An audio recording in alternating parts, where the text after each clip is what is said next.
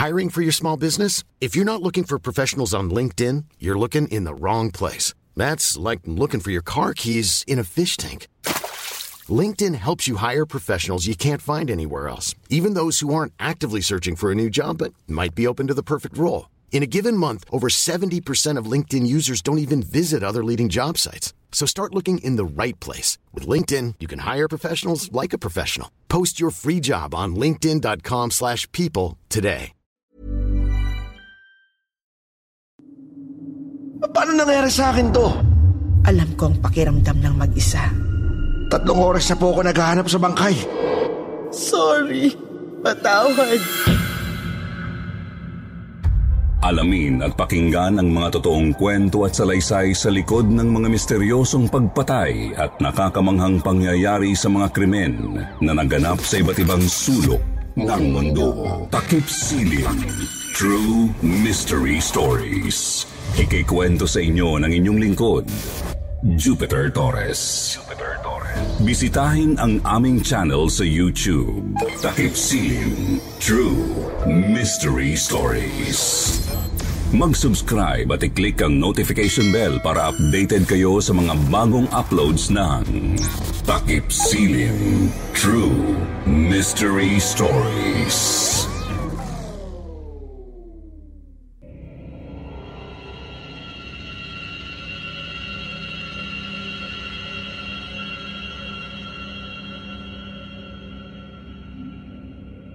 Sa mundong puspos ng kababalagan, hindi maiwasang mag-isip ng mga katatakutan. Hindi mo malaman kung bunga lang ng malikot sa isipan o sadyang itinadhanang mararanasan mo't matututunan. Magandang gabi sa inyong lahat. Ito po si Jupiter. Ang inyong tagapagsalaysay sa gabing puspos ng kababalaghan at katatakutan. Hatid namin sa inyo ay kakaibang kwentong hango sa katotohanan. Dito lamang sa channel na walang panama ang dilim. Ang kwentong takip silim.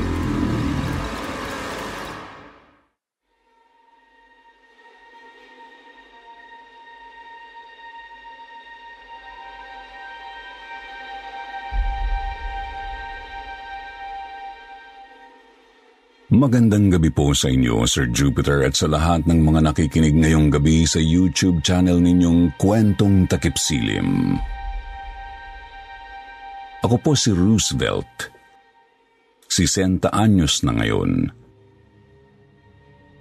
Ito po ang ipinangalan ng yumao kong tatay sa akin na napakahilig sa politika. Ang kwentong ilalahad ko sa inyo ngayon ay maaaring hindi paniwalaan ng karamihan. Pero sikat po ang kwentong ito sa probinsya namin.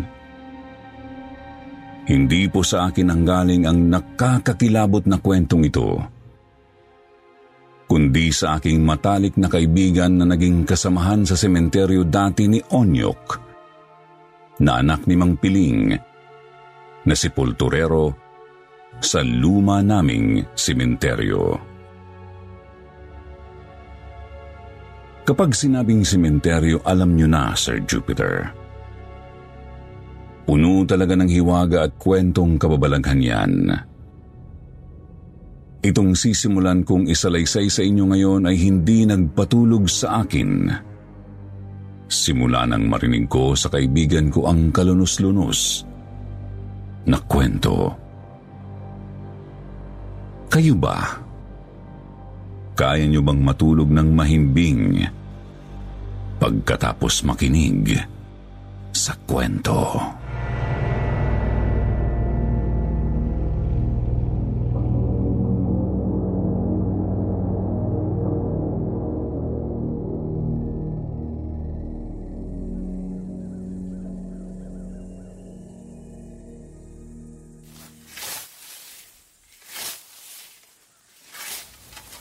Jesus Mariosep naman, Onyok.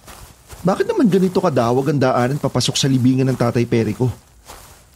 Eh, pasensya na po, Sir Johan. Eh, may sakit kasi si tatay. Tsaka hindi ko po alam na dadalaw kayo sa punto ng tatay nyo ngayon. So malinaw na malinaw na hindi nyo dinadamuhan ng buong paligid kapag hindi undas. Tama ba ako? Ginawa ko ng 500 kada buwan yung bayad sa pagbabantay nyo sa puntod ng tatay ko tapos ganito? Eh, pasensya na po talaga. Tatabasin ko po muna yung malalaking sanga ng puno bago kayo dumaan. Eh, matinik po kasi.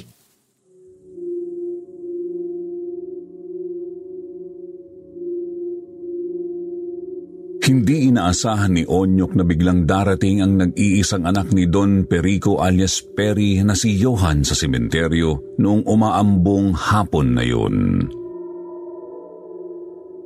Galing ito sa bansang Kazakhstan at umuwi lang daw para asikasuhin ang paglilipat ng bangkay ng ama nito sa kolumbarium.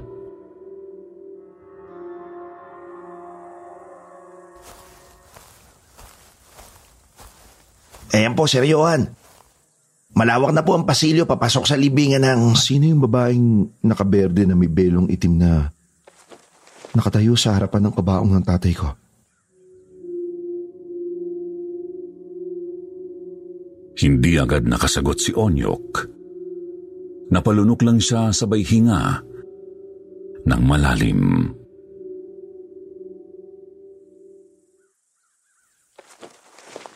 Matagal na ba yung dumadalaw sa tatay ko? Eh, hindi ko po siya... Sino siya?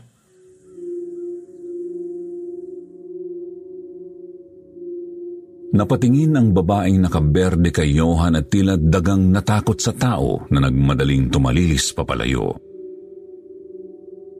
Kasabay ng pagtakbo nito ang pagbagsak ng pala na nakasandal sa katabing kabaong. Agad na tinakbo ni Johan ang kabaong ng ama. Nagulat ito nang may makitang lukot na papel sa ibabaw ng kabaong. Kinuha niya ito at binasa ang nakasulat.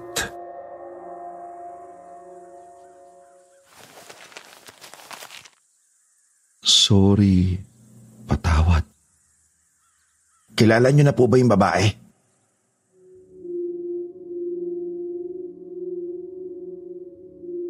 Pero nabaling sa ibang usapan ang utak ni Johan nang makita nitong tila pinalitan ang lapida ng ama.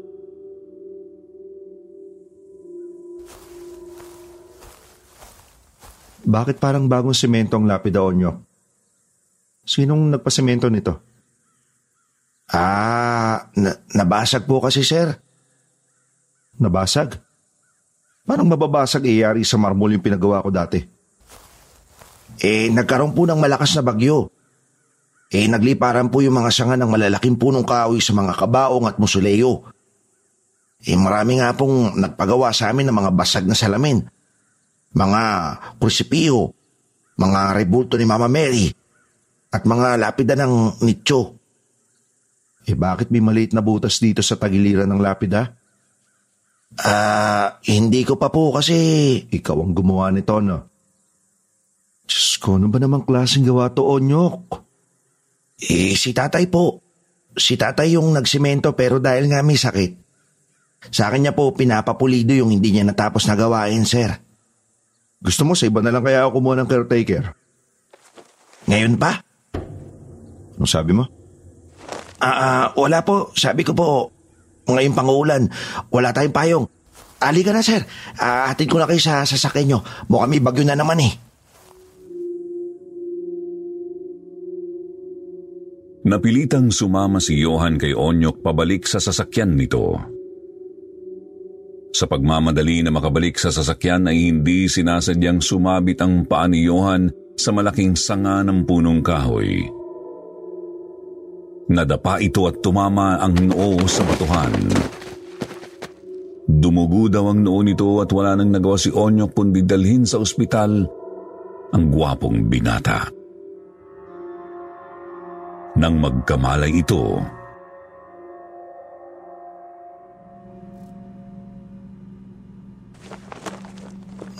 Nasaan ako? Ah, sir. Mabuti po at nagising na kayo. Onyok? Ginagawa mo dito sa bahay ko? Sir Johan, naaksidente po kayo sa sementeryo. Dinala ko kayo sa ospital. Ginamot ang sugat niyo sa noo. Ah, seven inches po. Seven inches? Opo. Eh, takot na takot kayo sa dugo eh. Eh, nagwawala kayo sa sakit. Kaya nilagyan nila kayo ng sedaction para kumalma kayo. Nung sinedak kayo, Sedation. It's called sedation.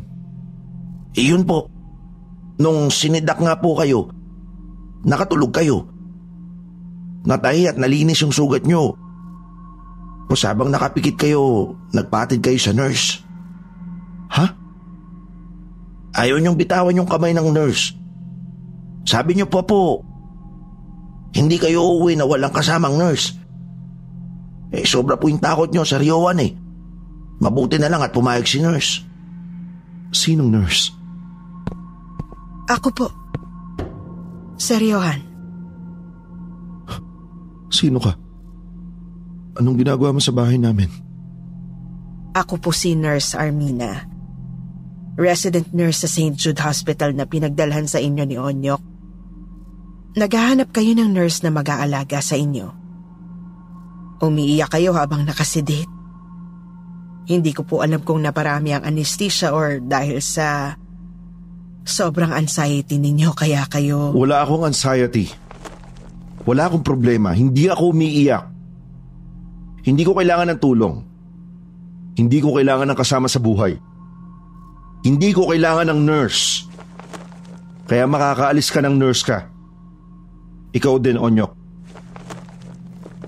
O, ito yung 1,000. Salamat sa inyo, Onyok. Kaya niyo na po bang gumalaw mag-isa, sir? Bakit naman hindi ako mak... Ah! Ah! Ah! Ah! Oh, fuck! Sakit ng binti ko. Pati no at shoulders ko. Paano ba ako nadapa, Onyok? Paano nangyari sa akin to? Sir Johan, you have to calm down. No! Huwag mo akong hawakan. Get away from me! Ouch! Sir, huwag naman kayong mambato ng vase. Ma'am Armina, okay lang po ba kayo? Okay ako. Si Johan ang intindihin natin. Leave me alone. I don't want to see both of you. Labas! Lumabas kayo ng bahay ko!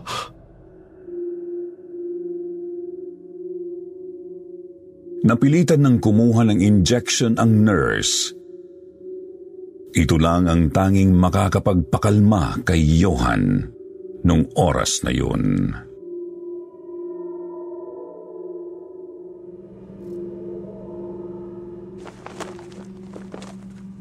Sir Johan, hindi ka masasaktan ng injection na ito. This will help you calm down. Okay? Ano yan? One, Wag! Wag! two, No!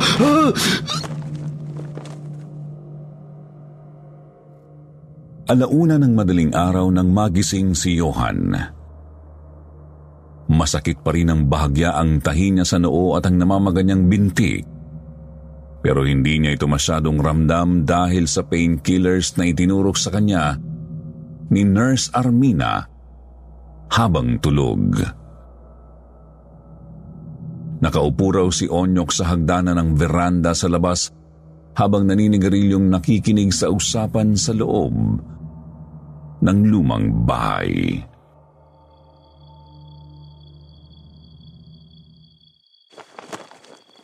Nandito ka pa rin. Opo, sir. Hindi kita babayaran. Umuwi ka na. Okay lang, sir.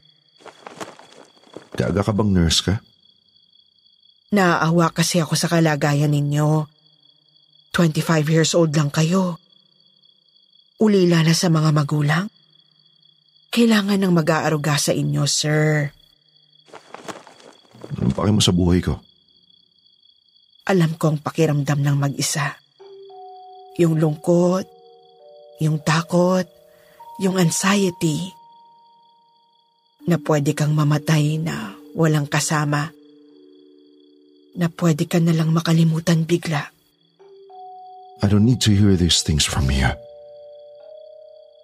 Yung hindi ka naman dapat mag-isa pero inagaw nila ang lahat sa'yo. Dati akong may anak. Pero kinuha niya.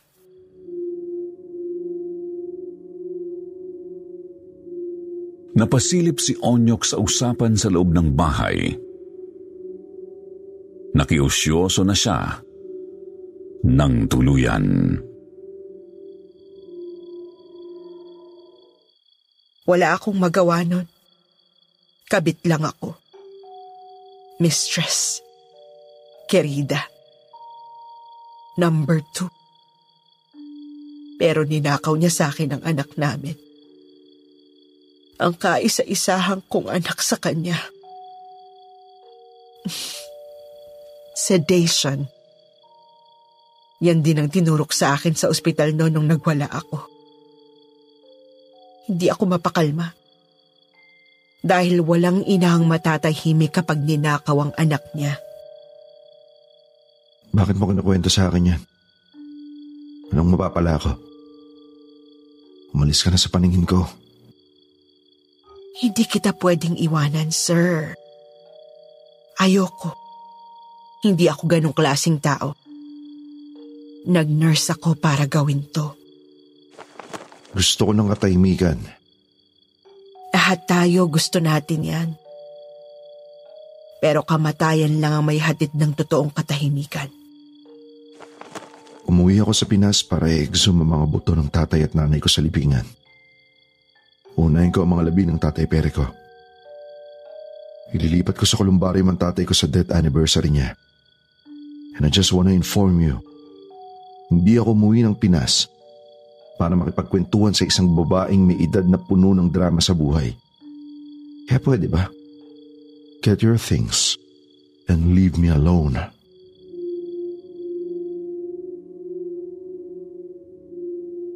Umalis lang daw ang nurse sa bahay ng gumaling na si Johan.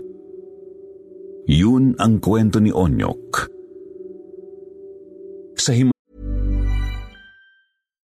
If you're looking for plump lips that last, you need to know about Juvederm lip fillers. With Juvederm Volbella XC and Juvederm Ultra XC, your lip look, whether it's subtle or bold, can last up to one full year with optimal treatment and no additional maintenance. Find a licensed specialist and see if it's right for you at juvederm.com today. That's J U V E D E R M.com. Add fullness to lips in adults over 21 with Juvederm Volbella XC or Juvederm Ultra XC. Do not use if you have severe allergies or a history of severe allergic reactions, or if you're allergic to lidocaine or the proteins used in Juvederm. Tell your doctor if you have a history of scarring or taking medicines that decrease the body's immune response or that can prolong bleeding. Common side effects include injection site redness, swelling, pain, tenderness, firmness, lumps, bumps, bruising, discoloration, or itching. As with all fillers, there's a rare risk of unintentional injection into a blood vessel, which can cause vision abnormalities, blindness, stroke, temporary scabs, or scarring. For full important safety information, visit juvederm.com.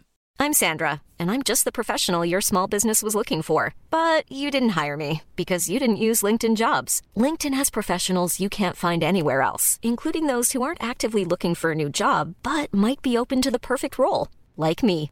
In a given month, over 70% of LinkedIn users don't visit other leading job sites. So if you're not looking on LinkedIn, you'll miss out on great candidates like Sandra. Start hiring professionals like a professional. Post your free job on linkedin.com/people slash people today.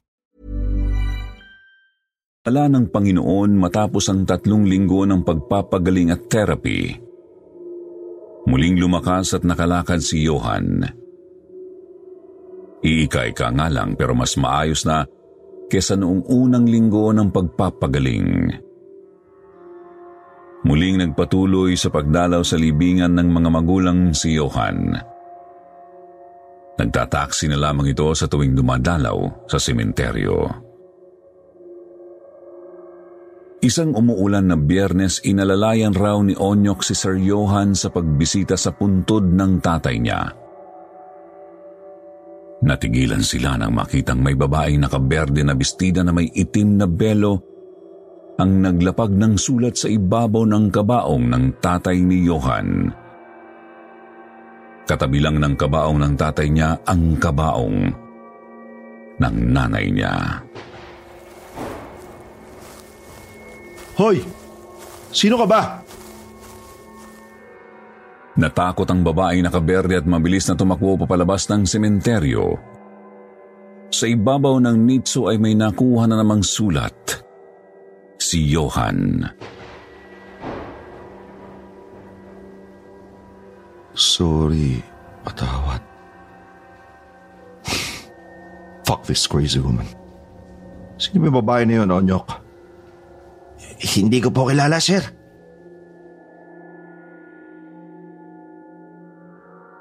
Lumipas ang isang linggo muling dumalaw sa puntod ng tatay niya si Johan.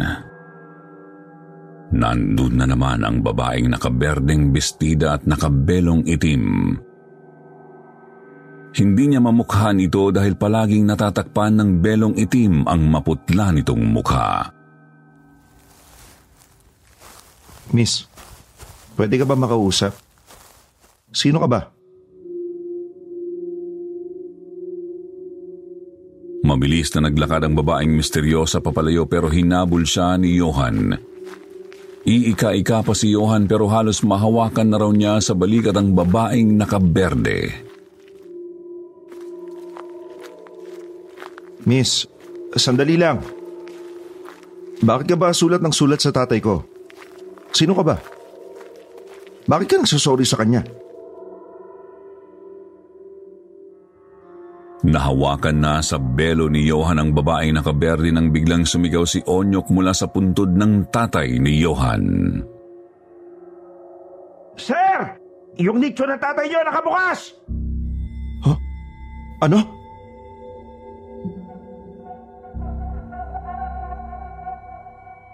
Hindi na nagawa pang mahuli ni Johan ang misteryosang babae. Tuluyan na itong nakatakas.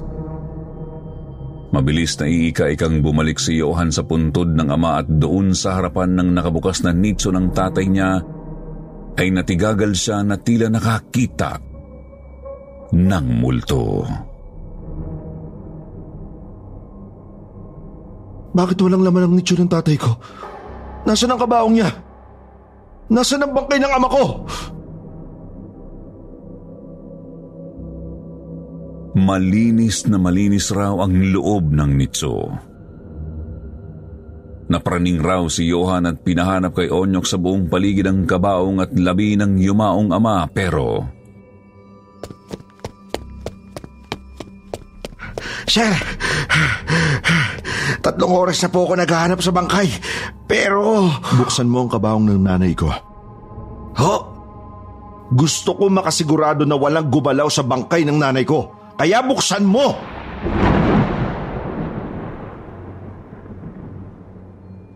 Umulan na raw ng malakas nang mabuksan ang nitso ng nanay ni Johan.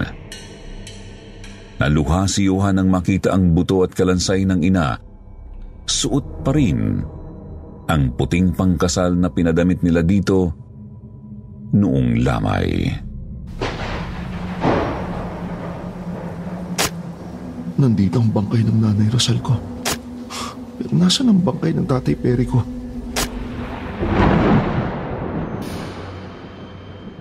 Nagwawala raw sa galit si Johan nang iuwi ni Onyok sa bahay mula sa simenteryo. Sigaw raw ito ng sigaw sa galit. Fucker! Sinong nagnakaw ng bangkay ng tatay ko? Who did it, Onyok? Answer me! Mamamatay na ang bumusabo sa bangkay ng tatay ko. Mga hayop sila. Baka ibinenta nila sa ospital, pinag-aralan sa med school, pinagtripan. Ano? Bakit? Mga walang puso mga hayop na yon.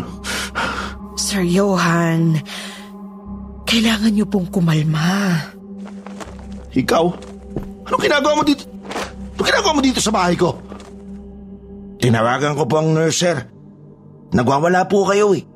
Hindi na po kayo maawat. No! Puwisit ka talaga, Onyok. Bakit mo tinawagan tong babaeng nurse na to? Sir, I'm sorry, but I have to sedate you. Here I go, Sir Johan. One, two... No! Ah!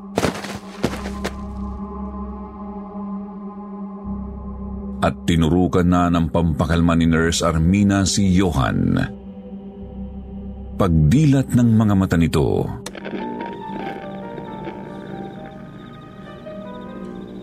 What do I do to make you want me?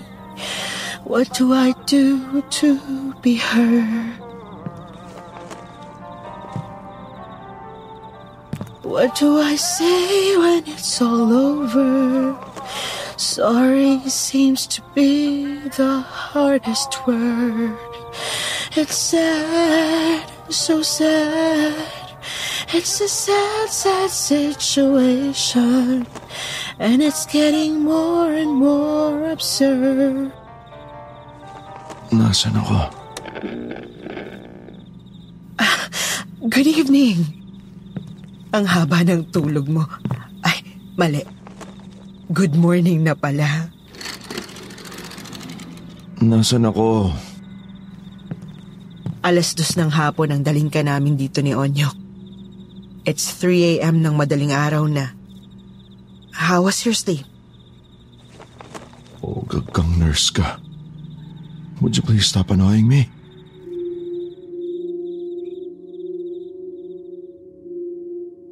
Natigilan daw si Johan nang mapatingin siya sa buong kwarto.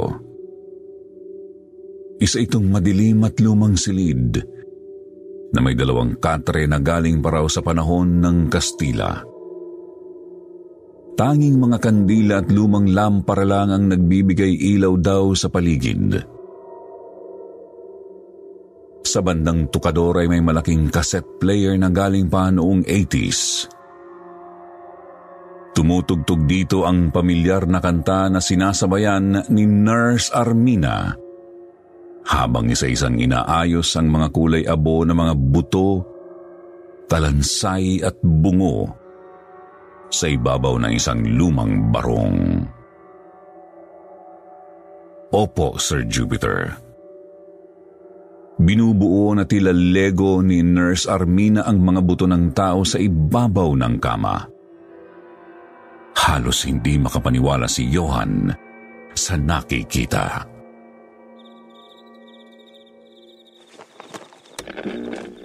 It's sad, so sad. Why can't we talk it over? Oh, it seems to me that sorry seems to be the hardest word. What the fuck are you doing? Sorry seems to be the hardest word. I'm so sorry, but please explain to me this insanity. Ang tagal kong inintay itong pagkakataon na ito, Tristan. Tristan? Tristan? Hindi ako si Tristan. Baliw ka ba? Ako si Johan. Pinangalanan ka nilang Johan ang nakawin ka nila sa akin. Anak, Anak ng... Ulul! Kilala ko ang biological mom at dad ko. matagal kong pinangharap na mabawi kita sa kinagisnan mong nanay. Hindi siya magkaanak. Kaya ninakaw ni Perico ang anak ko. At ikaw yun, Tristan. Nilayo ka nila sa akin. Pinag-aral ka sa China, sa Korea, sa States. Pinagtrabaho sa Singapore, Kazakhstan, Vancouver. Are you stalking me? Dahil anak kita. Ikaw ang anak na ninakaw nitong lalaking to sa buhay ko. Dala ng galit na iwasiwas ni Armina ang kumot na pinapatungan ng barong kung saan nakapatong ang mga kalansay ni Perico na galing sa simenteryo. Fuck! Mga kalansay at bungo ba ng tao yan? You're really sick! Kalansay at bungo ng tatay mo. Pinabuksan kong nicho ng tatay mo. Pinakuha ko lahat ng buto ng ama mo. Para iuwi dito sa bahay natin. Para finally, kumpleto na tayo anak. Si Perry, ako, at ikaw, Tristan. Ako si Johan. So please stop me calling Tristan! It's sad, so sad. It's a sad, sad situation. And it's getting more and more absurd.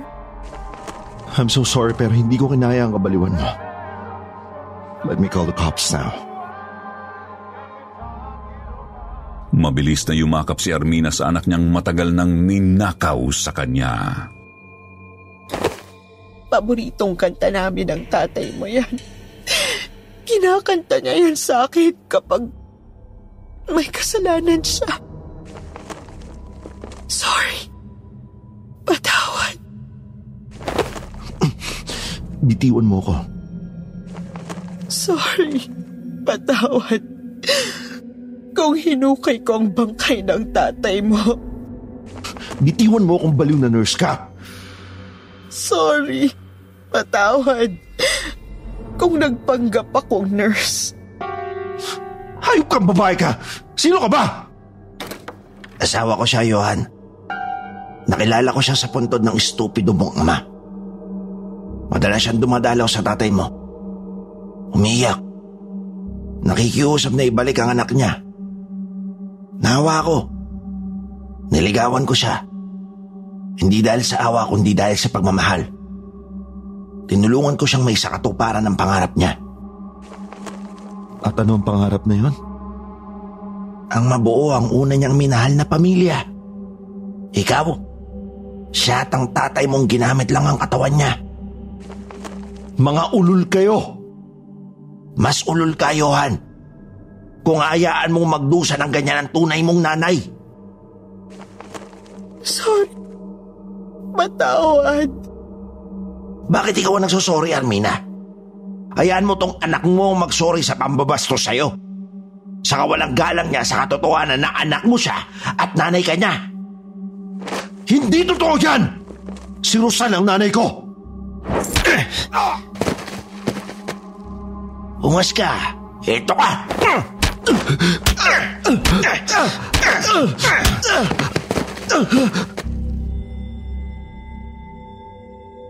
Binugbog ng walang awa ni Onyok si Johan sa harapan ng nanay nito. Nagsisisigaw si Armina.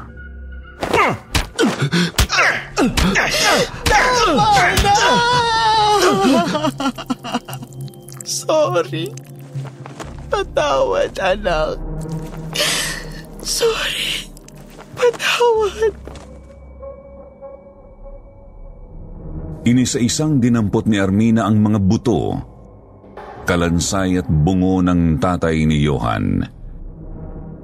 Tinipon niya lahat ito sa isang malaking trash bag at nanginginig ang mga kamay na inabot sa anak.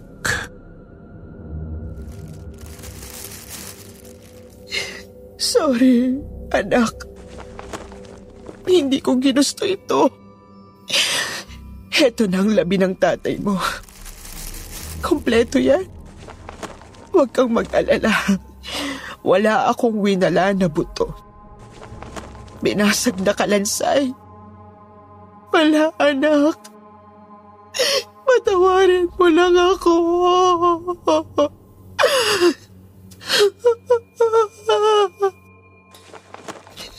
Sorry, anak. Hindi kita naagaw sa mga nagnakaw sa'yo. Patawad.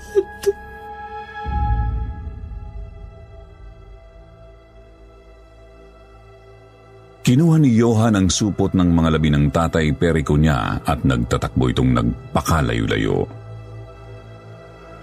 Magmula noon ay hindi na nakita pa nila Onyok si Johan na bumisita sa sementeryo. Hindi na ito dumalaw sa puntod ng nanay niya. At magmula noon ay napagtanto ni Armina na imposibleng mangyari ang mga pangarap niya. Nagsama na silang tuluyan ni Onyok at lumuwas na sa Maynila. At magmula noon, ang kwentong ito ay sumabog sa buong probinsya na parang sakit. May nagsasabing tinamaan raw sila ng kwento. Mayroon din namang natawa na lamang. Pero kung ano man ang sinapit ng mga nasawi sa kwentong ito, isa lang ang hiling ko sa malungkot na sinapit ng mga buhay nila. Sorry, patawad.